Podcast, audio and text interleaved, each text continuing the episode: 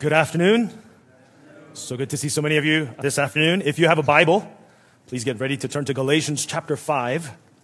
Galatians chapter 5, verses 16 through 26 is where we'll be at. And I think there's a little bit of an error on the bulletin. The sermon title is called Gospel That Bears Fruit. Gospel That Bears Fruit. Sin is stupid and has miserable consequences. Sin is stupid and has miserable consequences. Let me give you a personal example. It was in the 80s in Seoul, Korea. I must have been around five or six years old. I don't know what possessed me, but I once arrogantly bragged to all my first grade friends that I can beat up my older brother in a fight, who is two years older than me. Of course, I wasn't 100% confident and my chances were pretty slim. But what started as a braggadociousness spiraled very fast into a lie and strife against my brother when my friends wanted to see me in action. They challenged me, don't just say you can do it, show us. So I invited my friends home after school one day and I waited for the perfect opportunity while my brother was playing with his toys, while he was completely unguarded and least expecting. I ran and pounced on his back and started punching his back over and over. And from then on, everything is a blur. But the last thing I remember is him throwing me off his back and a large fist coming toward my face in slow motion. And after that, blackout. I don't know what exactly transpired after that, but I woke up with tissues in both of my nostrils bleeding, which resulted in my brother being very, very angry with me, which also resulted in me getting in massive trouble from my dad that night, which resulted in me being very, very sad and regretful of my poor choices, which resulted in me being completely embarrassed at school when my friends laughed and made fun of me and told everybody that I got knocked out by my brother and that I didn't stand a chance. Perhaps this is the reason why they sent me away when I was seven years old. I don't know. But let me just drive the point. Sin is stupid and has miserable consequences. Sin is stupid, brothers and sisters, and has miserable consequences. And that's part of what our passage this afternoon teaches us to a much greater and more serious degree. That the consequences of the works of the flesh is slavery in hell, whereas the fruit of the Spirit is freedom and life and unity. We're coming back to our study through Galatians in our series. There is one gospel in which we have two more sermons, plus this one to finish out the letter, which we'll look to do this upcoming fall. But as we celebrate God's faithfulness and goodness in the three year anniversary of our church, I thought this passage would be of particular encouragement to us as we reflect on the gospel of Jesus Christ that bears fruit. And to be reminded again of the work that God is doing among us through his Holy Spirit. FYI, we'll be returning to Psalm 26 next Sunday. So continue reading two to three chapters of the Psalms so you can be on track to read the entire Psalms by the end of the summer. To give you some context for our text, the Epistle of Galatians is written by the Apostle Paul to address Gentile Christians who made up the churches in the region of Galatia. And Paul writes to them regarding the false teaching of the Judaizers who were insisting that these Gentile believers undergo circumcision and observe Jewish laws in order to be truly Christian and to be truly part of Christ's church. And so throughout the letter, Paul vehemently defends the doctrine of justification by faith, that salvation is by grace alone, through faith alone, in Christ alone, and not by the works of the law.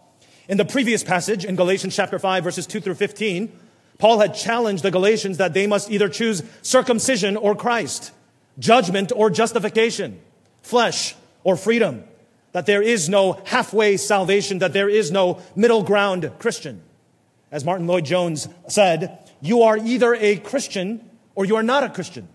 You cannot be partly a Christian. You are either dead or alive. You are either born or not born.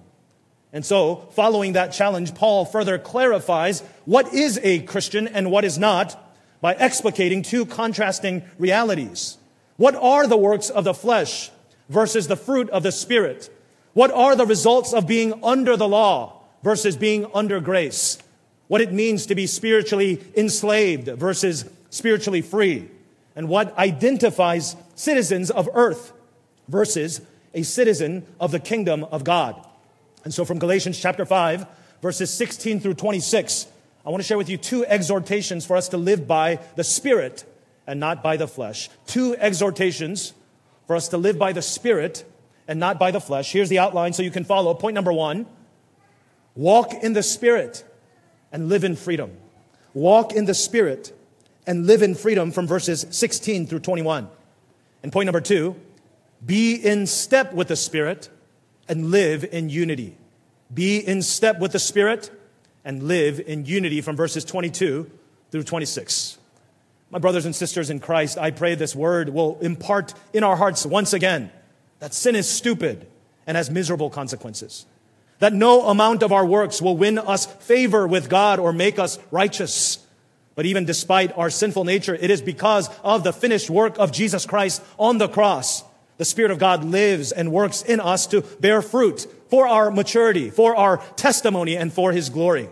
I pray that this word will encourage us and excite us to eagerly walk in step with the Spirit, which will result in us together continuing to advance the gospel as Jesus Christ builds his church. Amen? Guests and visitors, welcome. Thank you so much for joining us for our weekly Sunday gathering. If you are here and you do not consider yourself a Christian, we especially welcome you today. As Brett mentioned, we have been praying for you, praying for God to lead you here this afternoon to gather with us for you to hear God's word and to experience his love through this local church body. We pray that you would come to know Jesus Christ is a gracious and merciful and loving God. And we pray that you would repent and believe and trust in him today as your Lord and Savior, the Savior of your soul. So without further ado, let's turn now to his word, which can be found on page 975 of the blue Bibles around you.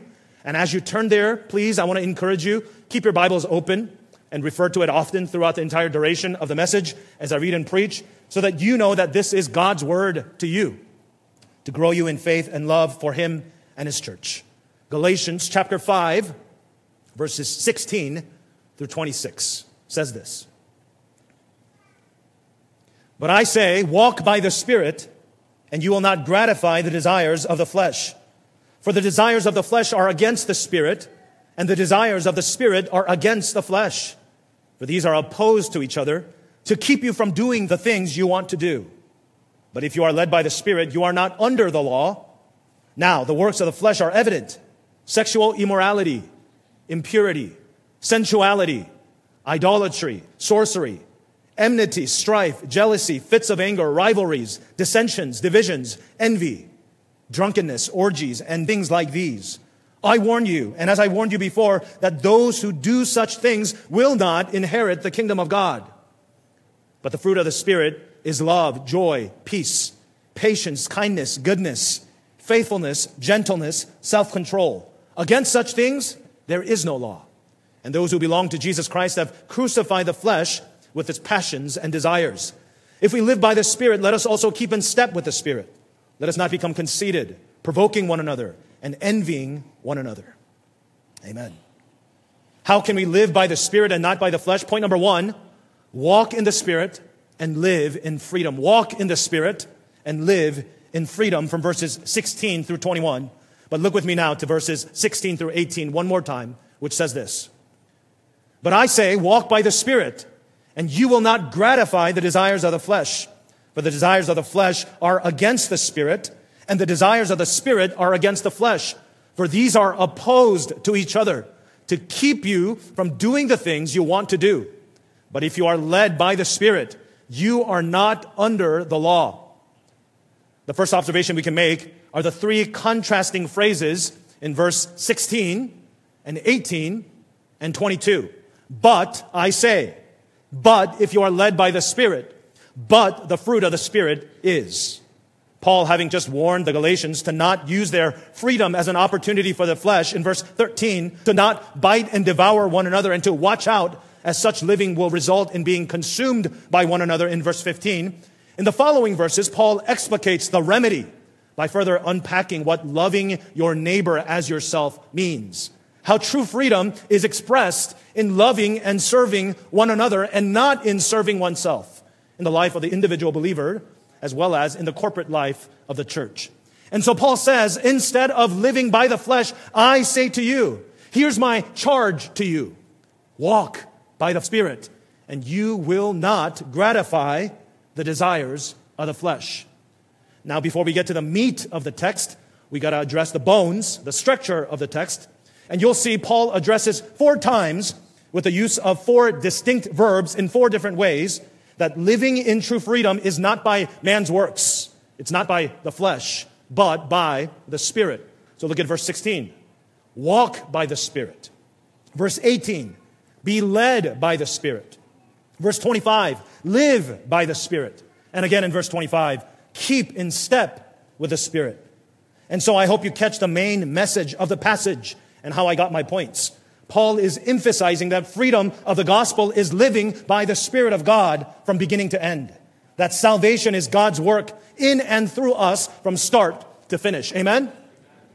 Now, there are two lessons Paul teaches us in these verses, 16 through 18. You can see them as subpoints. Subpoint number one walk by the Spirit and glorify God. And subpoint number two walk by the Spirit and be under God's grace. So let's talk about these subpoints briefly. First, Paul says in verse 16, walk by the Spirit and you will not gratify the desires of the flesh. And Paul says the same thing in another way, which I will explain a bit more later, but at the end of verse 17, to keep you from doing the things you want to do. And Paul gives us the reason, doesn't he? Look at verse 17. For the desires of the flesh are against the Spirit, and the desires of the Spirit are against the flesh, for they oppose each other in other words, the desires of the flesh and the desires of the spirit can't go together, can't coincide together, can't live together. They are diametrically, fundamentally hostile toward one another. Just as when you put two plus plus or minus minus ends of the magnet next to each other, they don't attract. They don't unite. They divide. But, as I said a moment ago, that last phrase of verse 17 reminds us of a sobering reality, doesn't it? And I think it's one of the reasons why that last phrase is not so easy for us to interpret initially. The reason why so many biblical scholars are puzzled by the exact meaning of that phrase and offer various interpretations. It is because it's meant for us to contemplate upon it, meditate on it slowly, for us to think about it very carefully. Look at the last part of verse 17 again. It says this For these desires of the flesh and desires of the spirit are opposed to each other. Here it is to keep you from doing the things you want to do. Now, think about that. Why is the fact that flesh and spirit are against each other for the purpose of keeping you and me from doing the things you and I want to do? Think about that. What is it that is keeping us from doing the things we want to do? And what are the things that we want to do? Think about it. Well, Paul makes it clear from the context and the thrust of this pericope, it's because we are by nature not of the Spirit, but rather of the flesh. We by nature want to gratify the desires of the flesh. We by nature want to do what the flesh wants to do because we in our flesh are seeking to gratify ourselves, to satisfy ourselves rather than to glorify God, aren't we? These verses are reminding us of the reality of our natural state and the natural dispositions of our hearts and of our flesh. That the conflict between our flesh and the spirit is strong in our lives. Of course, before we are saved, we are completely dead in our trespasses and sins. That's what the Bible says. But even after our conversion, opposition between flesh and the spirit is normal. And daily in the Christian life, the struggle is real. Can I get an amen? Any of you feel the tension, the struggle, the pressure of the flesh and the spirit on a regular basis? But the truth is this, as Tom Schreiner points out, the Christian life is not marked by perfection, but war. Amen? The Christian life is not marked by perfection, but war. A Christian is not one who has arrived in perfect righteousness on this side of heaven. A Christian is one who is presently and actively waging war against the flesh. Hence Paul's exhortation walk by the Spirit. This verb suggests a relationship of dynamic interaction and direction and purpose. And the present tense of the imperative walk connotes a present activity, a currently ongoing activity in progress. One of my favorite baby furniture, I don't know what you call it, baby development learning apparatus, was something called Three in One Around We Go Activity Center. Look it up on Amazon. Not right now.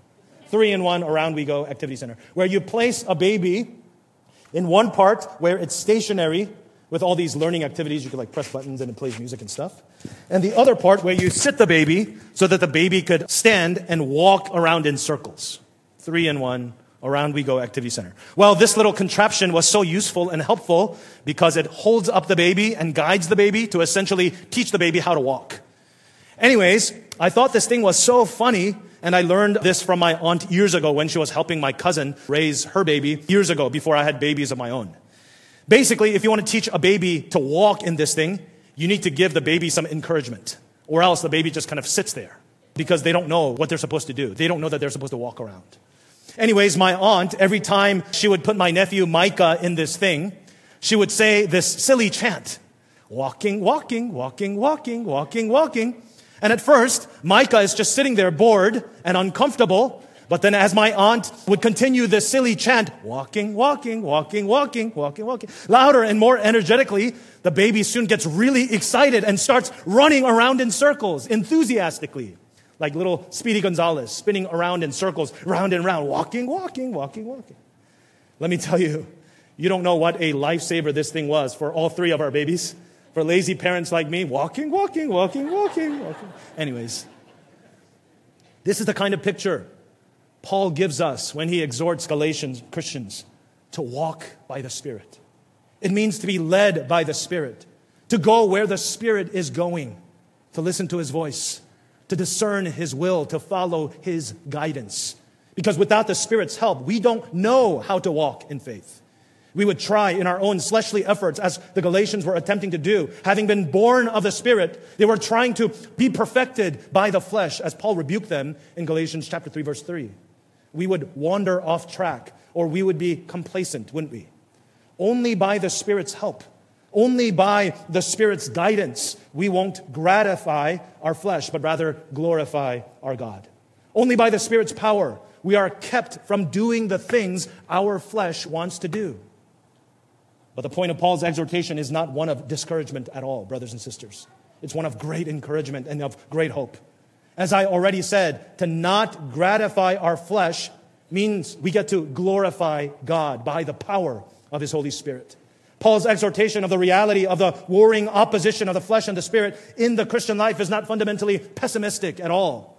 The language of opposition and of war is not meant to dissuade us in our faith. Rather, it means to point us to the certain promise Walk by the Spirit, and you will not, you will not gratify the desires of the flesh. Walk by the Spirit, and He will keep you from doing the things that the flesh wants. Amen? Paul is reminding the Galatians and us of the amazing gift of this new age under the new covenant, of the great gift of the Holy Spirit, which now belongs to us as believers of Christ. And the great encouragement of this promise is stated more clearly in verse 18, isn't it? which is the second lesson, the second subpoint. But if you're led by the Spirit, you are not under the law. So, second subpoint walk by the Spirit and be under God's grace. When you yield to the Spirit, you will not live under the dominion of the law and sin, which Paul has been teaching to the Galatians. That to subject oneself under the law is to be under a curse, is to be in bondage, is to be in slavery and ultimately death. The truth is, the old covenant demands no longer reigns over believers because of what Christ has accomplished by his death and by his resurrection. As Dr. Schreiner says, again, believers now enjoy a substantial, significant, observable, I would add tangible victory in their new life in Christ. Although perfection is not our portion in the already but not yet state that believers live in today, yet we get to experience the first fruits of the Spirit and are a new creation again. So Paul is optimistic about the new life that is possible for the saints of Galatia and for you and me. Amen? And this is why, again, this incredible promise and encouragement and lesson that Paul shares. When we are led by the Spirit, we are not under the law, but under grace, in God's grace, in His Spirit, the Spirit of Christ. When we fall, we don't fall into damnation and condemnation forever. We fall on grace. And we can stand up again by God's grace and we persevere in God's grace. As the hymn says, marvelous grace of our loving Lord, grace that exceeds our sin and our guilt, marvelous, infinite, matchless grace freely bestowed on all who believe. Grace, grace, God's grace, grace that will pardon and cleanse within. Grace, grace, God's grace, grace that is greater than all our sin. Brothers and sisters, this is the promise and the hope and the reality of those who walk by the Spirit. So, brothers and sisters, let me ask you this afternoon how are you doing walking by the Spirit? How are you doing glorifying God by the power of the Spirit rather than gratifying the desires of the flesh? How are you doing living by God's grace and not by the law? Not trying to attempt to grow spiritually by your own efforts, growing discontent and discouraged and dissatisfied and depressed. Perhaps this is exactly what describes your spiritual state today. One brother recently confessed to me asking for prayer that he feels spiritually bankrupt. And I wonder if this brother, or perhaps if you are feeling this way also, whether you are walking by the Spirit or if you are walking in the flesh.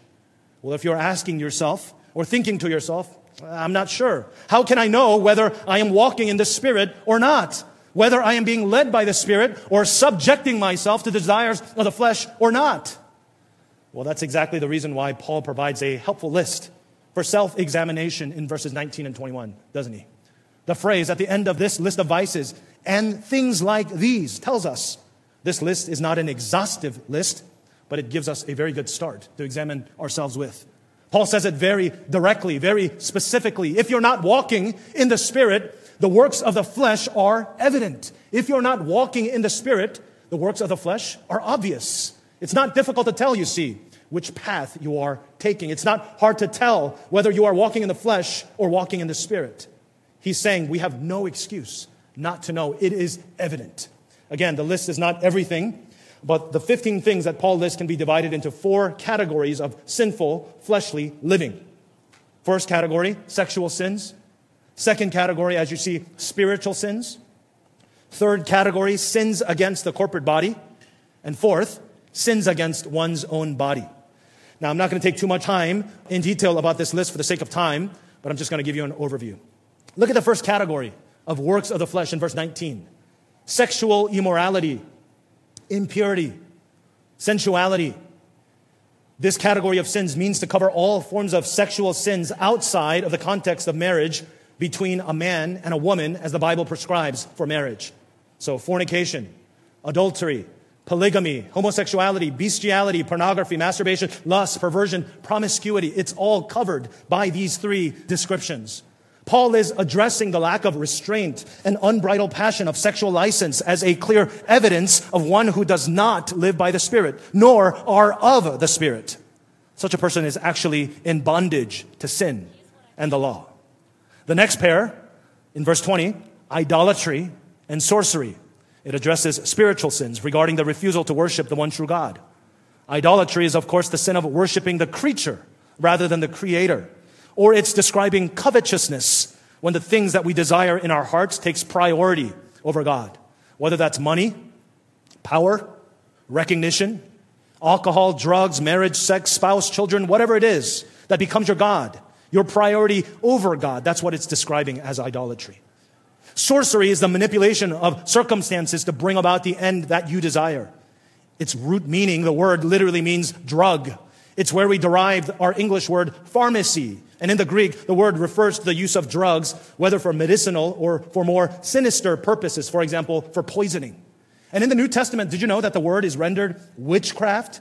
The idea of dealing with black magic or demonic control? And get this, these occult practices of sorcery usually involved abortifacient drugs, drugs that committed infanticide or euthanasia, which was considered in those days as murderous acts. They were flagrant violations of Jesus' command to love your neighbor as yourself.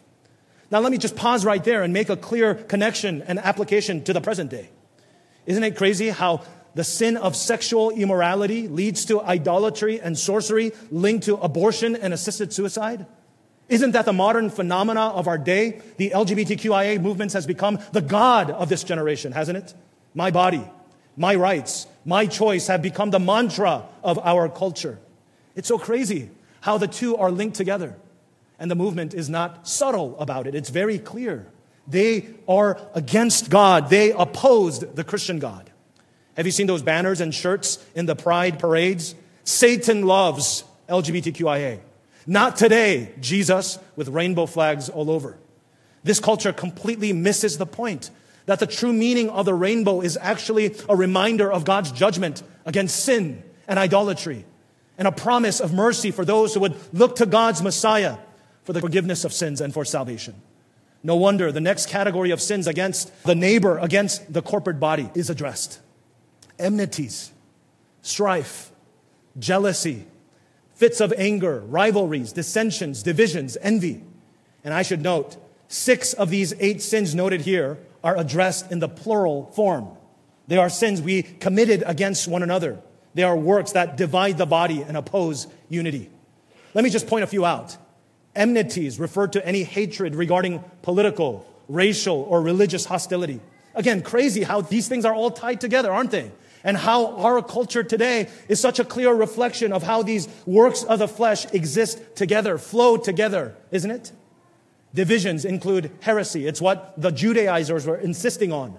Doctrine that was contrary to the true gospel. Doctrine that attempted to add to the gospel, seeking to reverse and undo what Christ had done on the cross.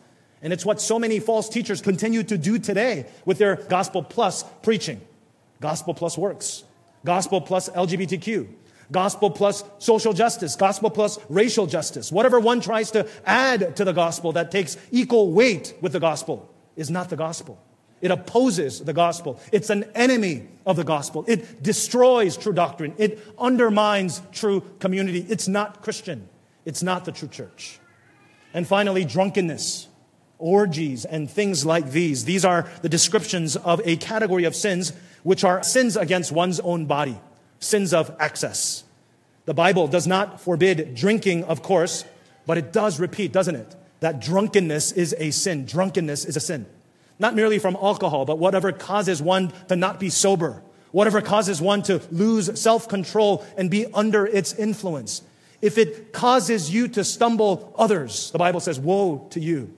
And orgies, which covers wild parties and horsing around and carousing. It's all related to each other. And in our own day, where the abuse of alcohol and drugs has contributed to marital infidelity, child and spousal abuse, erosion of family life, and moral chaos in society, Throughout these verses, Paul is leading us down 15 steps into the pit of depravity and is showing us the ugly reality of the works of the flesh. Paul says there is no mistake in what they are. It is clear these are of the flesh. There is no excuse. And to drive these works of the flesh in the coffin for the Galatians and for the Christians today, Paul exhorts in the last part of verse 21. Look at verse 21. I warn you, as I warned you before, that those who do such things will not inherit the kingdom of God. Paul is stating the obvious and clear warning while good works cannot get someone into heaven, while good works cannot get someone into heaven, evil deeds can certainly keep someone out of it. While good works cannot get someone into heaven, evil deeds can certainly keep someone out of it. Because the one who is, is enslaved by sin and is still under the law and is still under the curse. People who do the works of the flesh will not inherit the kingdom of God. Hence, the point is made, isn't it? Walk in the flesh and live in bondage. Rather, as Christians, as believers of Christ's death and resurrection, walk in the Spirit. Live in freedom. That's point number one. Walk in the Spirit and live in freedom. But there's more encouragement and helpful exhortation in this passage. The bad news has to come before the good. And so, what we can really know and understand why it is good news, why it is the gospel, is point number two. So, how can we live by the Spirit and not by the flesh? Much shorter point. Point number two be in step with the Spirit and live in unity. Be in step with the Spirit and live in unity. Verses 22 through 26.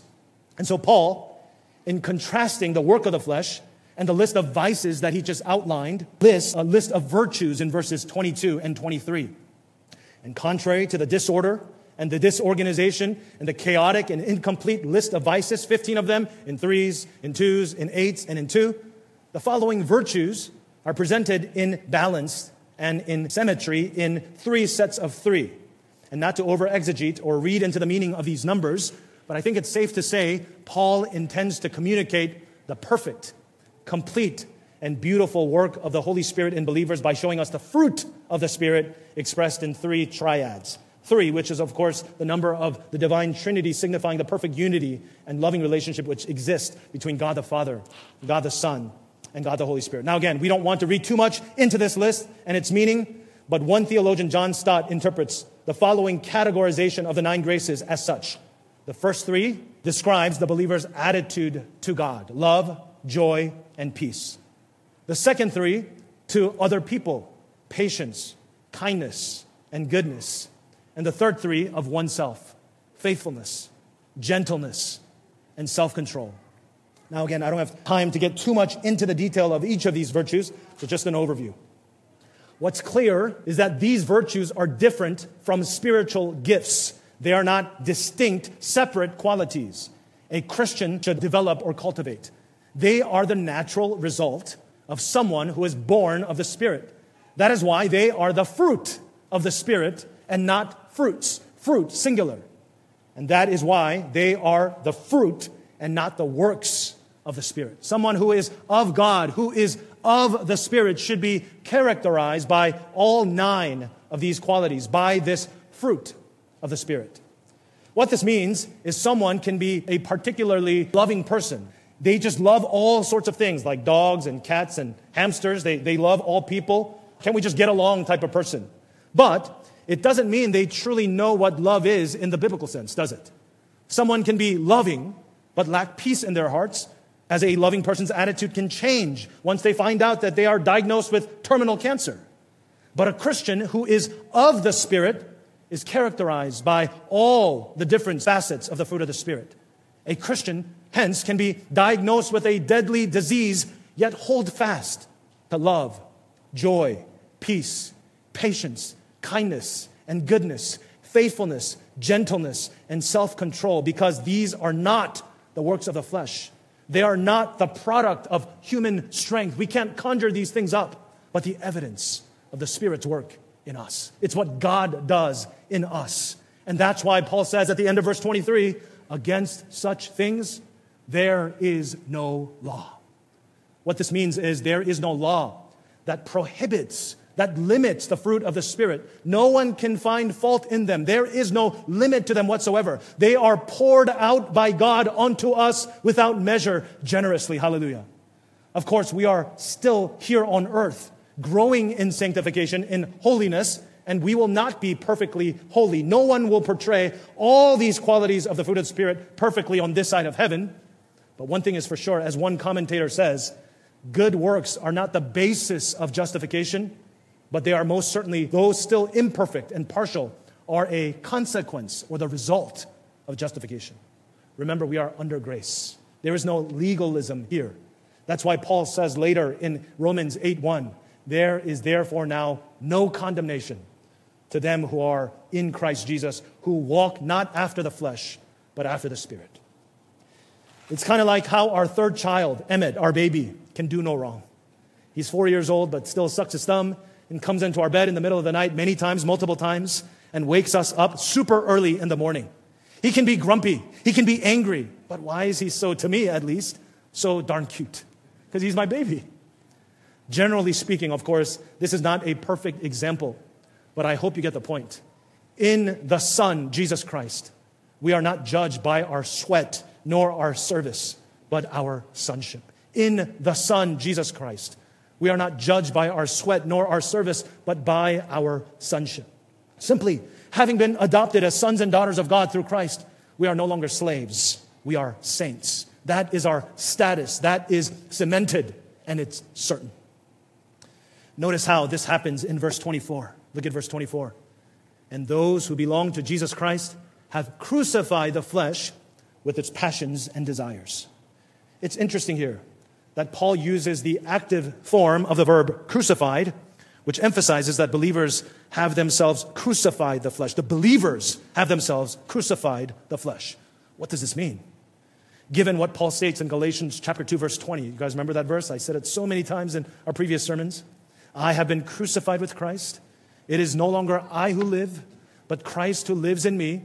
And the life I now live in the flesh, I live by faith in the Son of God who loved me and gave himself for me.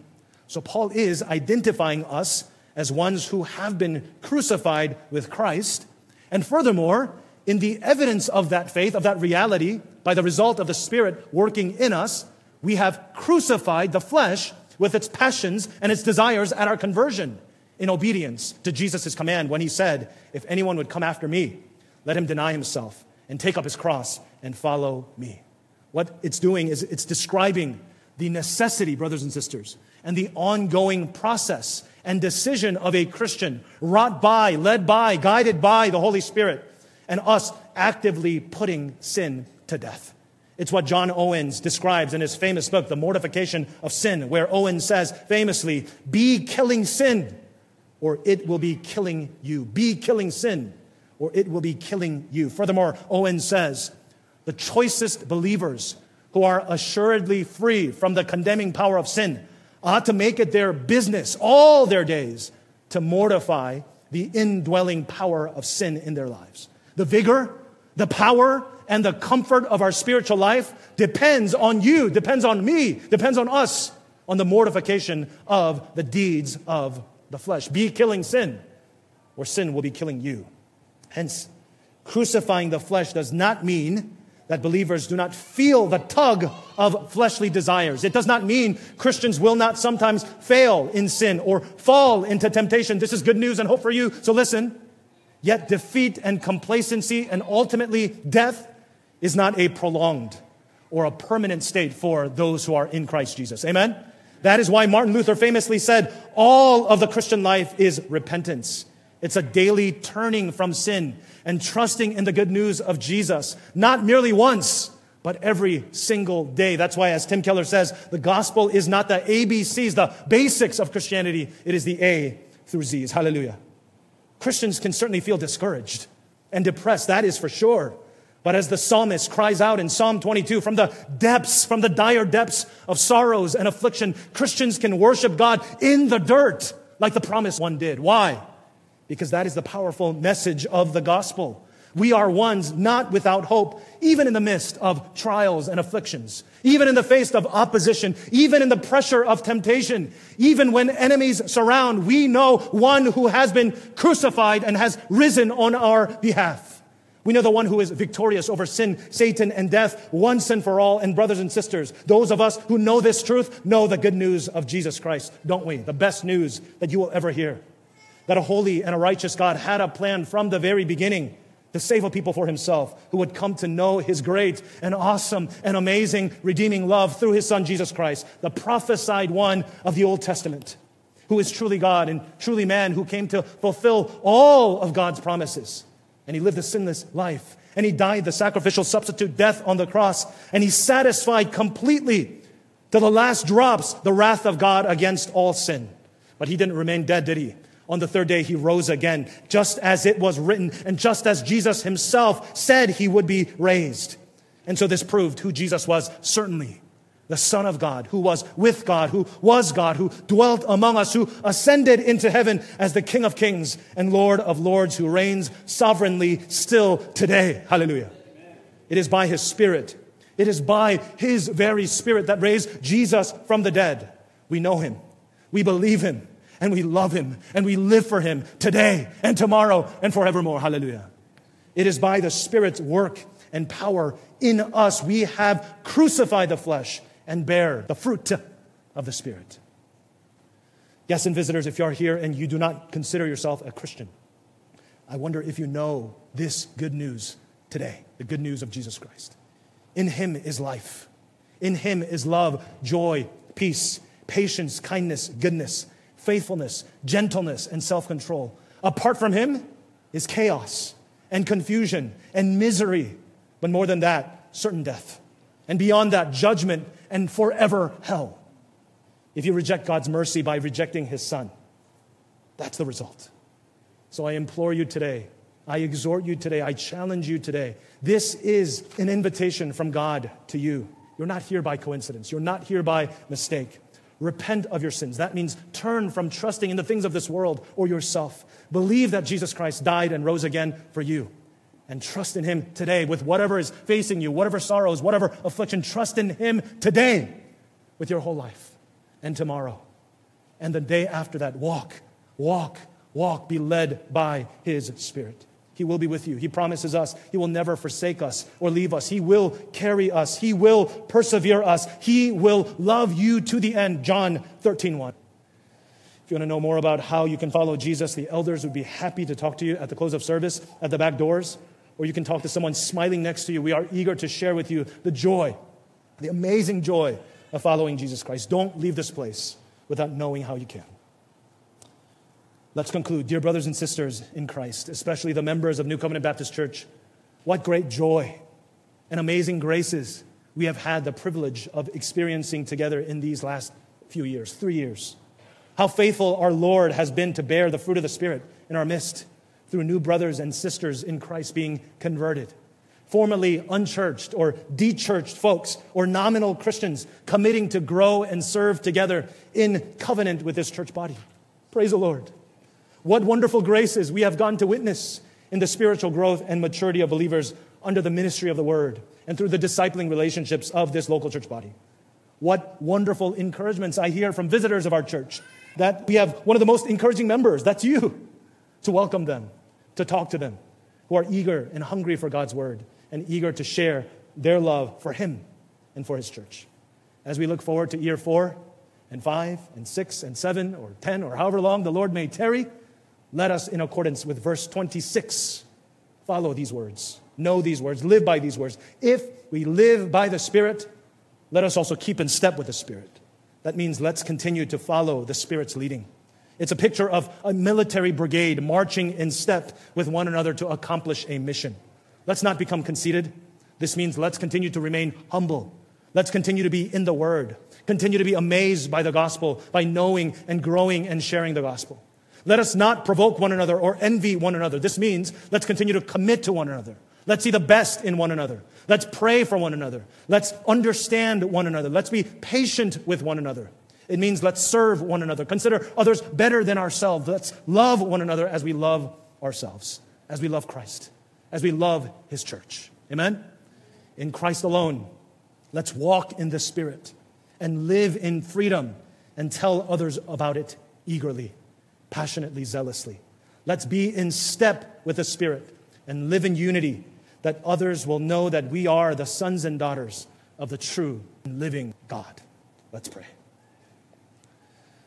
Father, we thank you for these words and for your faithfulness in our lives. Father, the works of the flesh is death, the fruit of the Spirit is life and joy and hope. Father, help us to repent, which means to simply confess that we can't do this without you apart from the work of the Spirit among us. This is impossible. But thank you that you sent your Son, Jesus Christ, who has been crucified. And Father, thank you for the gospel, of the good news of Jesus Christ, where we can be crucified with him and to rise with him. Father, help us to share this glorious gospel until you return. And if there's anybody here in this room, help them to believe and trust and walk in step with the Spirit, we pray. For your glory and our good. Build your church. In Jesus' name we pray. Amen.